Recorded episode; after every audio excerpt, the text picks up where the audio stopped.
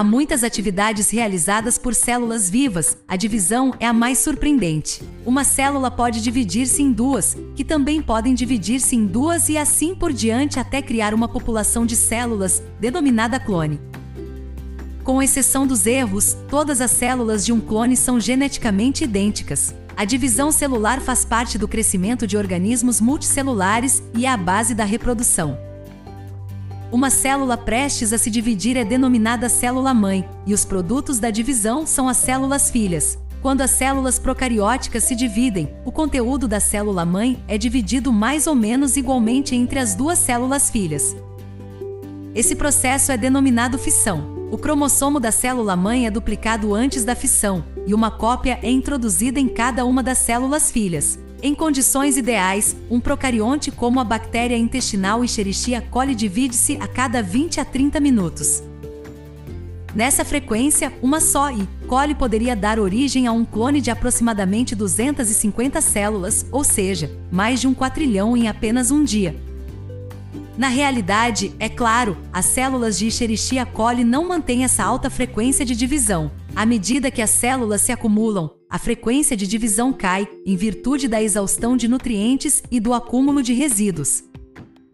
Porém, uma única Escherichia coli pode multiplicar-se o suficiente em um só dia para formar massa visível a olho nu. Essa massa de células é denominada colônia.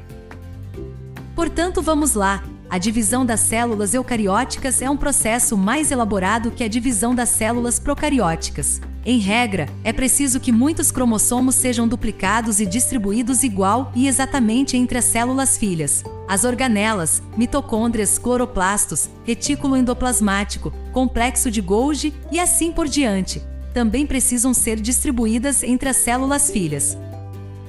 No entanto, a distribuição dessas estruturas não é igual nem exata. As mitocôndrias e os cloroplastos são distribuídos aleatoriamente entre as células filhas. O retículo endoplasmático e o complexo de Golgi são fragmentados por ocasião de divisão e, mais tarde, reconstituídos nas células filhas. Para finalizar, observamos que a duração do ciclo celular varia em diferentes tipos de células. Em embriões, cujo crescimento é rápido, o ciclo pode durar apenas trinta minutos. Nos tecidos de crescimento lento de adultos, pode durar vários meses.